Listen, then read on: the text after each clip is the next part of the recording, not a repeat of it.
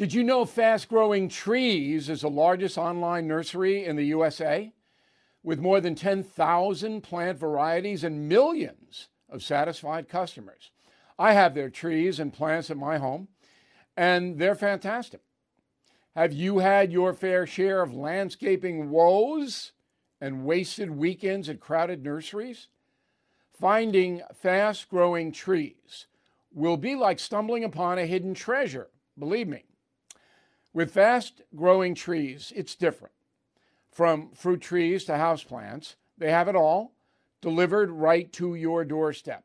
Plus, their plant experts are always available for advice. And here's the best part this spring, they have up to half off on select plants. And my audience can get a extra 15% off by using promo code BILL at checkout. So please go to fastgrowingtrees.com, use promo code BILL at checkout. Bill O'Reilly here, and I'm warming up. Stand by for the O'Reilly Update Morning Edition. But first, on this Tuesday, a political war has broken out in America, an almost unique historical situation. Obviously, the Civil War was a traditional violent conflict so the national division over the Vietnam War comes closest to what we have now. Both sides are adamant their opponents are corrupt and destructive. The Trump support cadres believe the former president is the victim of a dishonest justice system and media. The anti Trump legions think the former president is corrupt and has been destructive to the country. There is no detente possible with these two positions. They are entrenched, and because there is no reliable messenger for the truth any longer, they will remain in stone. The difference now from the Vietnam days is that a substantial number of Americans are solidly apathetic. With a dreaded draft in place back in the 1960s, ignoring politics was difficult. Today it's easy with all the high tech addiction.